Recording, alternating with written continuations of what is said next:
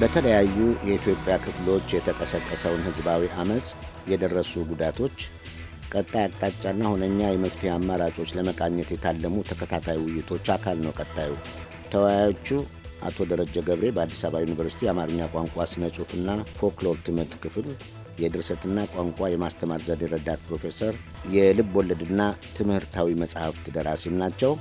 አቶ ኃይሉ ጸጋዬ የበርካታ የቴሌቪዥንና የራዲዮ ድራማዎች የፊልምና የመድረክ ቲያትሮች ደራሲ፣ የኢትዮጵያ ወቅታዊ ሁኔታ ፈተናዎችና የአሁኑና የነገ መለያዎች የፕሮግራሙ አዘጋጅና አቅራቢ አሉላ ከበደ ነው። የውይይቱን የመጀመሪያ ክፍል ይዞ ቀርቧል።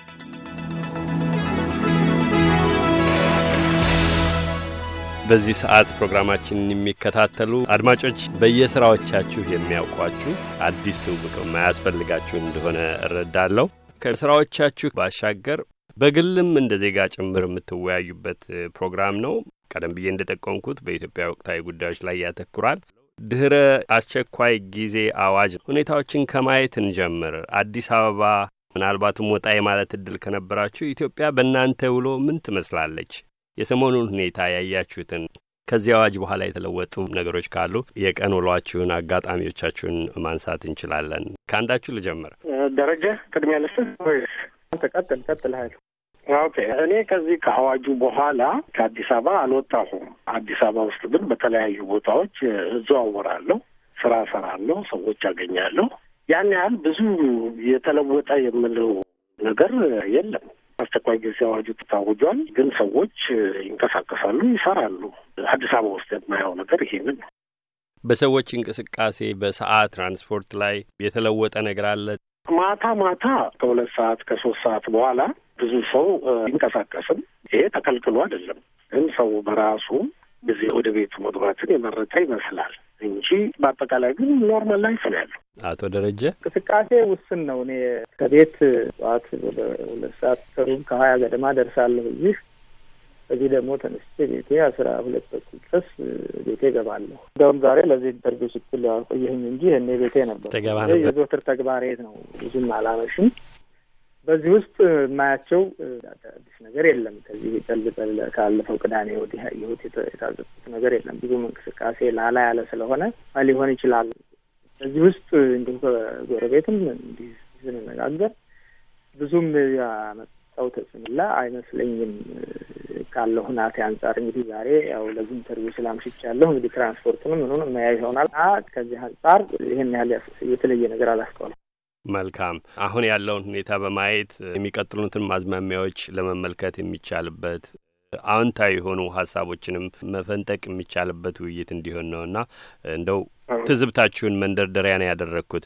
ኢትዮጵያ አጣብቅኝ ውስጥ የገባችበት ጊዜ የሰው ሕይወት አልፏል። የተለያዩ ግጭቶች ተስተውለዋል። ባለፉት በርከት ያሉ ሳምንታት ውስጥ ብዙዎች ስጋታቸውን በተለያዩ መንገዶች ያንጸባረቁበት ጊዜ ነውና እንደሚያሳስባችሁ እሙን ነው። ከዚህ ቀጥሎ የሚመጣው ምዕራፍ ከዚህ ቀጥሎ የሚፈጠረው ሁኔታ እንዲህ እንዳይሆን እሰጋለሁ፣ ፈራለሁ የምትሉት ከልባችሁ የሚያስጨንቃችሁ ነገር ካለ የቱ ነው?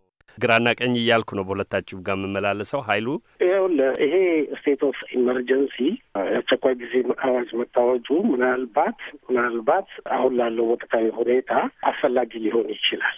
ለምንድን ነው ይሄን የምልህ? በቅርቡ አሜሪካን ሀገር እንደውም በቴሌቪዥን ላይ አንስቼዋለሁ ይሄንንም ሻርሎቴ ላይ ረብሻ ተነስቶ ለዛች state ብቻ state of emergency ታውጇል። ለምንድን ነው ያን የታወጀው? ሰዎች እየተነሱ ንብረት ማውደም ጀመሩ። ዜጎች ተቃውሟቸውን በሰላማዊ መንገድ መግለጽ እንዳለባቸው እንደሚችሉ የአሜሪካንም ሕግ ሕገ መንግስቱ የሚያስቀምጠው ነገር ነው። ግን ወደ አመፅና ወደ ጥፋት ስትሄድ የትኛውም ዴሞክራሲያዊ ሀገር ቢሆን ሌሎች ዜጎች፣ ድርጅቶች፣ የመንግስት ሀብት እንዳይወድም state of emergency የማወጅ ነገር አዲስ አይደለም። በበርካታ ቦታዎች ንብረት ይወድም ነበር። ድርጅቶች፣ ፋብሪካዎች ይቃጠሉ ነበር። የግለሰቦች፣ የድርጅቶች መኪናዎች፣ ቤቶች ይሰባበሩ ነበር። ዜጎች ቅሬታ ሊኖራቸው ይችላል። ግን ያ አልፎ ለምሳሌ እኔ ከቤቴ ወደ ናዝሬት ወይም ወደ ድሬዳዋ ስሄድ የኔ መኪና የሚጋይበት ምክንያት የለም። እንግዲህ ስድስት ወር ነው የተባለው state of emergency ው ይረዝምም ይሆናል አላውቅም። ሀገር ከተረጋጋ ይችላል ብዬ አስባለሁ እንጂ አሁን ይሄ ነገር መታወጁ ስህተት ነው ወይም ጥፋት ነው ብዬ በፍጹም አላስብም። አሉላ መልካም የተወሰደው እርምጃ አዎንታዊ ውጤት ሊያመጣ ይችላል፣ ይታዩ የነበሩ ቀውሶች ላይም የማርገብ ሁኔታ ሊፈጥር ይችላል ብልሃል ኃይሉ። እንደሱ ነው የማስበው። ደረጀ ከመመለሴ በፊት አንተው ጋር ልቆይ። ተከታይ ጥያቄ እንዳነሳ ይጋብዛል ያነሳኸውና ቀደም ብለህ ጠቆም አድርገዋል። ለዚህም ውይይት የቅርብ ጊዜ መነሻ ሆኖኛል። በኢትዮጵያ ቴሌቪዥን የኪነ ጥበብ ወጎች የሚስተናገዱበት ፕሮግራም ላይ አሁን ያለው ሁኔታ ያሳስበኛል ስትል ድንገት በቀጥታ የሚተላለፉ ስርጭት ላይ እንደሚቆረቆር ግድ እንደሚለው ዜጋ ያነሳቸውን ነጥቦች ተመልክቻለሁኝ።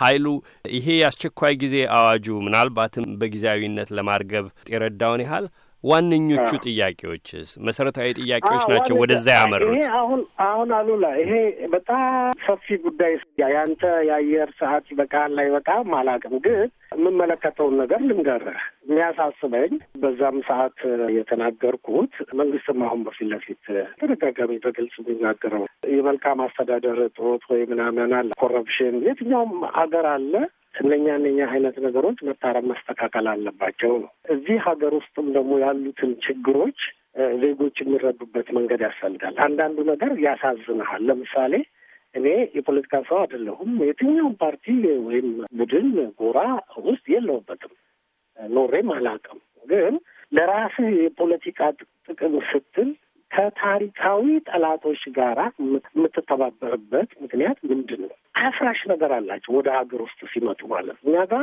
የድርቅ ሁኔታ ነበረ። cover የተደረገ cover የተደረገ in a sense ለሌላው ዓለም እርዳታ ሳይጠየቅ cover የተደረገ የድርቅ ሁኔታ ለሁለት ሺ ሰባት ሁለት ሺ ስምንት ሁለት ሺ ስድስት ጀምሮ ውይይት ላይ የነበረ እና ኢኮኖሚክሱ በተለያየ ምክንያት ይወርዳል። ያ የህዝብን ቅሬታ ይፈጥራል።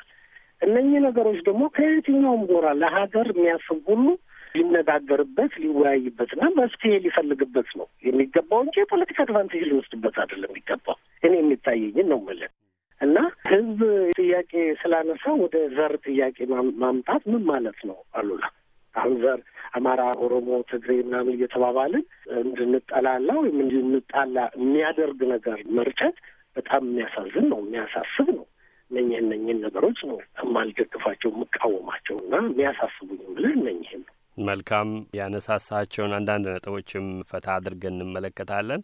አቶ ደረጀ በአንተስ በኩል በኢትዮጵያ ዛሬ ያለው ሁኔታ ያሳስበሃል ወይ? ካሳሰበህ የቱ ነው በእርግጥ ወዳልተፈለገ አዝማሚያ ከመሄዱ በፊት ሁነኛ አጥጋቢ የሆነ ምላሽ ሊሰጠው ይገባል የምትለው? አዎ እርግጥ ነው ልህ ጠቅላይ ሚኒስትሩም ወጥተው በአደባባይ የተናገሩት በኢትዮጵያ ቴሌቪዥን የተላለፉ ነገሮች እንዲህ ደግሞ የተለያዩ ዓለም አቀፍ ሚዲያዎችም የሚያስተላልፏቸው መልእክቶች የተለያዩ ነገሮችን ስናይ ቀደም ብለው መወሰድ ያለባቸው የመነጋገር የመተሳሰብ ከአንድ አቅጣጫ ብቻ ሳይሆን ከተለያዩ አቅጣጫዎች ሊነሱ የሚችሉ ቅሬታዎችን በአግባቡ አይቶ ተገቢውን አቅጣጫ የማስያዝ እና ሰው ሊቀበላቸው ሊያምናቸው የሚችሉ መልሶችን የመስጠት አቅም ቢኖር ጥሩ ነበረ እና ፍላጎቱ ቢኖር።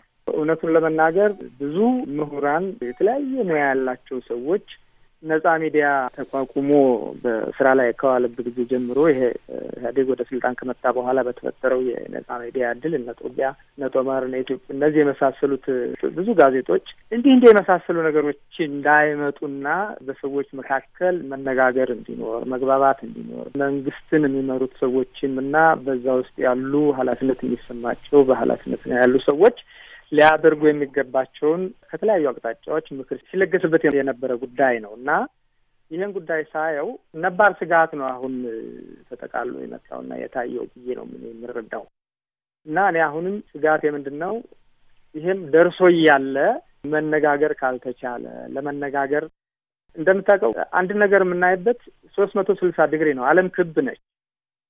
ሶስት መቶ ስልሳውንም ዲግሪ ዞረ ልናይ አንችልም። ስለ አንድ ጉዳይ እኛ ከቆምንበት እያንዳንዱ ሰው ከቆመበት አቅጣጫና ማዕዘን ሆኖ ነው አንድን ነገር የሚያየው እና በአንድ ጉዳይ ላይ ከተለያዩ አቅጣጫዎች የሚመጡ ሀሳቦችን አፍተልብ ሆኖ አእምሮን ልቦናን ሰፋ አድርጎ መነጋገርና እነዚያን ነገሮች በማዕቀፍ ውስጥ አልፈው እየተንጠረጠሩ ዋና ዋና ጉዳዮች ከሰው አንጻር የሚመጡ ከተለያዩ ወገኖች አንጻር የሚነሱ ጉዳዮች በምን መንገድ ቢፈቱ ይሻላል የሚል የረጋ ሀሳብን የሚጠይቅ አርቆ ማሰብን ማስተዋልን የሚጠይቅ ተግባር ላይ ነው ያለ ነው ብዬ ነው የማስበው ነው።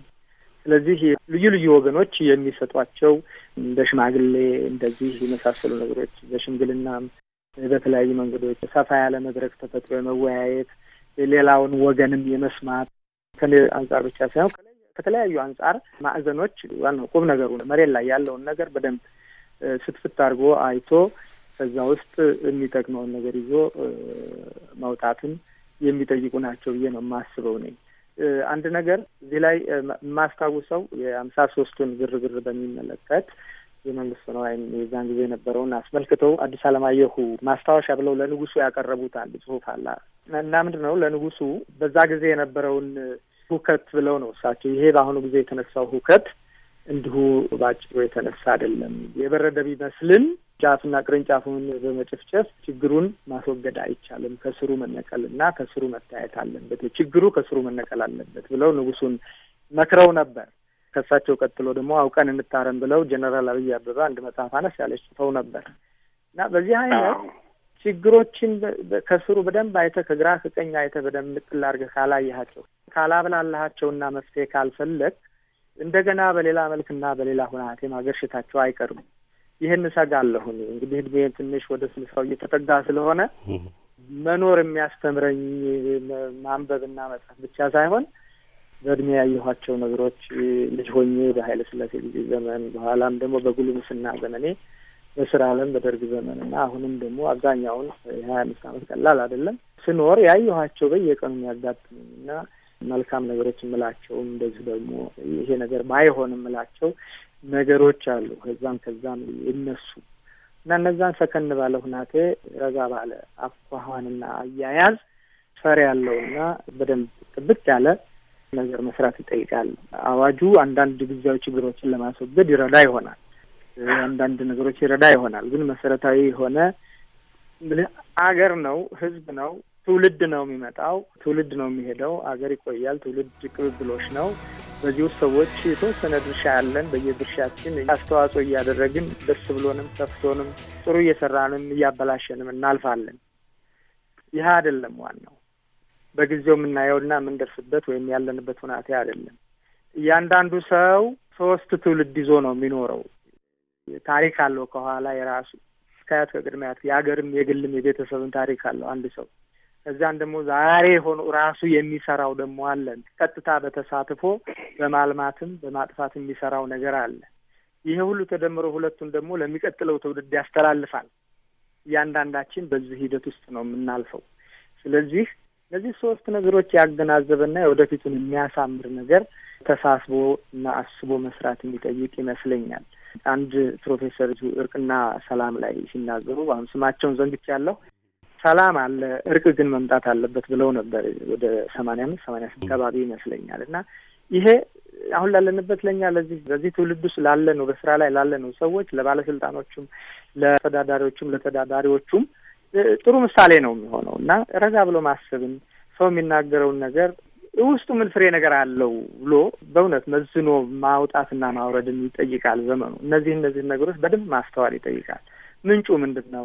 ለምን እና እንዲህ እንዲህ የሚል ግንዛቤ ካለ ስር ሳይሰድና የበለጠ ጥፋት ሳያጠፋ እነዚህ ላይ እርምጃ መውሰድን ተጨባጭ የሆነ ነገር ለይስሙላ ሳይሆን የሚታይና የሚያመረቃ የሚቆረጠም ነገር መስራትን ይጠይቃል ብዬ ነው የማስበው። የጊዜያዊ ነገሩና ለስድስት ወር ወይም ለሶስት ወር ማለቱ አይደለም። ዘላቂ መፍትሄ የሚያስፈልጋቸው በርካታ ነገሮች አሉ ብዬ ነው የማምነው። መልካም ዘላቂ መፍትሄ የሚሹ ችግሮች መኖራቸውና መታየትም ያለበት በዘለቄታው መፍትሄ ወደሚያመጣ አቅጣጫ ሚሂን ነው የሚለውን ቀደም ብለህ የጠቀስካቸው የኢትዮጵያው ጠቅላይ ሚኒስትርን ጨምሮ መንግስት በበኩሉ ያመነው የመልካም አስተዳደር ጉድለት ነው ብሎ ያለው ነገር ግን በመፍትሄ አፈላለጉ ላይ ሌሎች ያልተስማሙባቸውን ከብዙዎች የሚነሱትን ጥያቄዎች ፈታ ፈታ አድርገን እንመልከት። ኃይሉ ወደ አንተ ነው የምመጣው። የህዝብ ጥያቄ ሲነሳ መሰረታዊ የሰው ልጆች መብትን የሚመለከቱ ጉዳዮች ሲነሱ በግጭት ወይም ባለመግባባት ብቻ የሚተረጎም ስላልሆነ በመንግስት በኩል የመልካም አስተዳደር ጉድለት አለ ቢባልም የባለስልጣናት መቀየር ሳይሆን ትክክለኛ መፍትሄ የሚጠይቅ ነገር አለና ስሙን የሚል ጥያቄ በተነሳበት የመንግስት ባለስልጣናት መስማት አይደለም ወይም መልሳቸው መሆን ያለበት። መንግስት እንኳን ባመነው በርካታ ሰዎች ተገድለዋል። ከአንድ በላይ ድንገቶች ተከስተዋል። እነኛን መሠረታዊ ጥያቄዎች ለመመለስ መፍትሔው የአስቸኳይ ጊዜ አዋጅ ብቻ ነው? አድማጮች፣ ውይይቱ አልተቋጨም። ለቀደመውና ለሌሎች ጥያቄዎች ተወያዮች የሚሰነዝሯቸውን ሐሳቦች አካቶ በሚቀጥለው ሳምንት ይዞ ይመለሳል። አሉላ፣ ለአሁኑ ግን እንግዶቻችንን እናመሰግን።